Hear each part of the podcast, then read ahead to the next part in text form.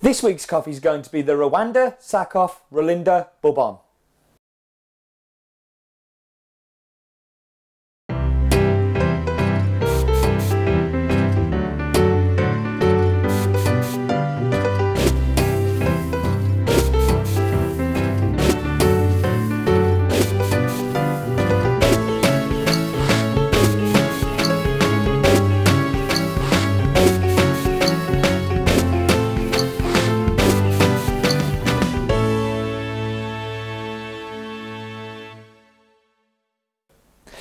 Everybody, and welcome to In My Mug, episode 182.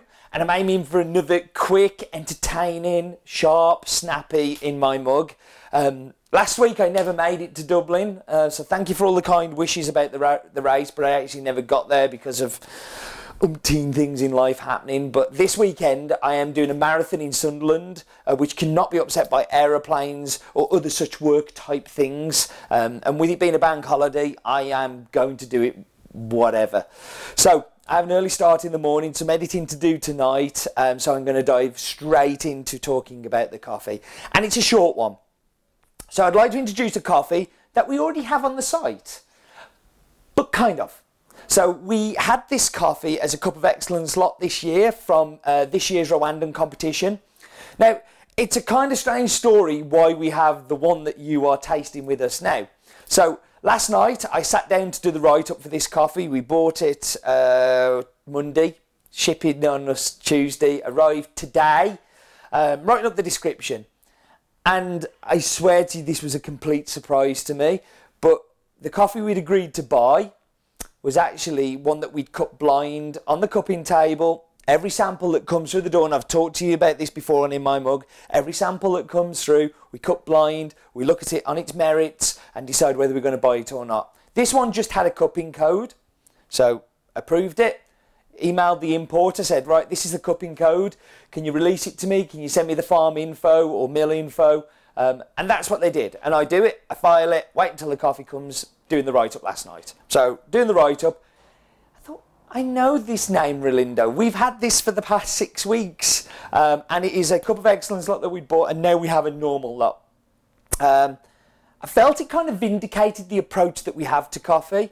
So, like by cupping them blind, you just find tasty coffees, and you. This was a great, as I say, made me feel really proud of what we do. Um, and it's a very similar cup to what we're having, but just like the Relindo that we had from Cup of Excellence, we don't know so much about it. I know it's from the northwest of Rwanda, uh, from the Rulindo region, um, and it's grown by smallholders or garden growers um, who take their coffee along to this washing station and sell it. And it gets blended together and they sell it from the mill. And each lot can taste slightly different. Um, I do know it's a Bourbon, as most of the coffee from Rwanda is Bourbon. I know it's a fully washed coffee, which means it is a proper fully washed, submerged in water, underwater fermentation, uh, which is very typical for Rwandan uh, and, and gives it that typical Rwandan cup profile. But that's it. That's all we know. So we should do some numbers. The farm, uh, well, the, the, mill is called Sakoff Rulindo. Um, it's a cooperative, so there's no farmer or person. The nearest city is Gakenke, Gaken, Gakenke. There we go. Uh, northern Rwanda, altitude between 1,800 and 2,200 metres. That's it. So, no map bit again this week for obvious reasons because I'm rushing about and trying to get ready. Um, uh, I promise I will get back on the horse of in, of in my map bit next week. But here's a quick map dropped on top to show you where it is in Rwanda to get you an idea of where that washing station is. So, um, a, a mini map bit. Map bit. No, it's spent, spent. Okay, so now time to bring out the Wheel of Death. And this week's Wheel of Death is Siphon Brewer. Now, um, this is just what I need on a time when I'm rushing. So, out there, you don't know where out there is, but it's out there. Roland is currently making me my siphon so we can whiz straight into it and kind of come back and record it. Um, but siphon brewing is something that I I really like. Um, it was kind of something I, I oh, it caught my attention very early on in my coffee career because it looks so scientific and kind of uh, labby like. Um, but it's a great way of uh, brewing brew, brewing brewed, making brewed coffee. I should slow down, slow down, slow down. No, no, don't slow down, speed up. Um, so yeah, it's a great way of making coffee, and um, I, I, just think it's very enchanting way, and it can kind of get a good conversation starter for the uninitiated in coffee. So anyway, I'm going to whap you on pause. I'm going to go and ask Roland if he's made my brew for me, and I'll be back with you in just a moment. Right, so I'm back. I am going to drive, drive. No, I'm going to dive straight into the espresso. So now, this is weird because the espresso, of the cup of excellence one, I felt was a little unbalanced, and I actually put in the description. Not, don't think this is for espresso because the acidity was much more, and it lacked a little bit of the sweetness. But what happens with this one? Now, each you've got to remember the Cup of Excellence, lots of hand selected out. I'm talking my hands again, but they're hand selected out, so they will find something that they think will win a Cup of Excellence. And something that has lots of acidity and lots of fruit will tend to do better in a Cup of Excellence. For me, I prefer my coffees to be a little bit sweeter with some acidity, and it's full. I mean, it's full of acidity. So you're getting a very bright, very kind of like lemon and kind of just just very very fruity.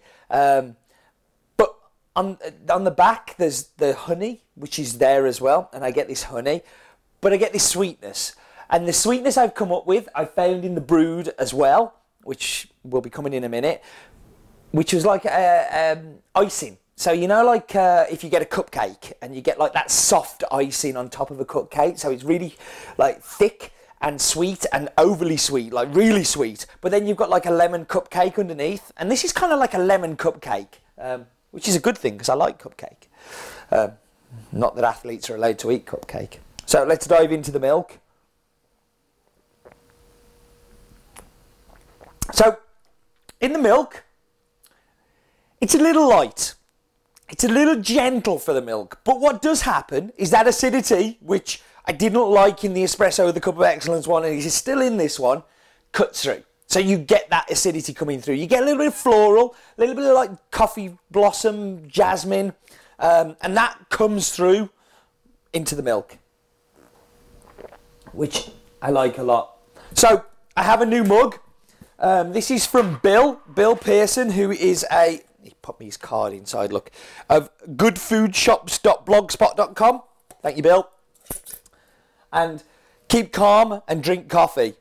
I'm not keeping calm because I don't have a siphon. Oh, look, here comes Roland with the siphon. I'm going to come towards the camera. Thank you, Roland. Everything is slick on in my mug. You should know that. Look at the timing. So keep calm and drink coffee, which is good advice. I think everybody should follow that. I do like the siphon. I mean, the Hario siphon was a game changer for me. I, I love the Conas. So my first like delve into siphon coffee was with the Conas with the glass stoppers.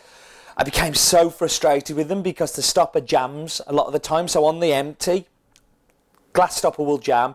You end up with a over extracted brew.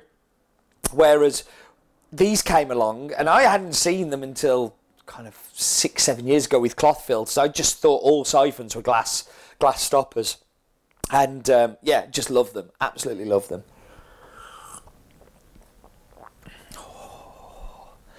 Now, Cup of Excellence lot is £9 a bag. This is £5 a bag. So, massive difference. Is there a 40, like, you know, if like 80, 90% poorer cup than the Cup of Excellence? Not at all. Like, in here, you get, it's very hot, but you get all of that acidity, you get the floral, you get the honey, you get the mouthfeel. It's thick and gloopy, it's lovely. But that sweetness, that sweetness for me just makes this a better cup than the Cup of Excellence. Now, I'm sure lots of Cup of Excellence jurists will disagree with me, but this has just got a sweeter edge, and I, I love sweetness in my coffee. That for me is what can make. Like, that's a killer one for me. If a coffee isn't sweet, I'm kind of like. Which is a bit weird because I don't really have a sweet tooth after, even though all this talk of cupcakes, I do like savoury. Right, I'm going to stop rambling. I am going on. Um, we should talk about numbers. So uh, it is called um, Rulindo, uh, Rwandan Rulindo Bourbon. It's a cooperative coffee. Uh, nearest city to the place is Gakenke.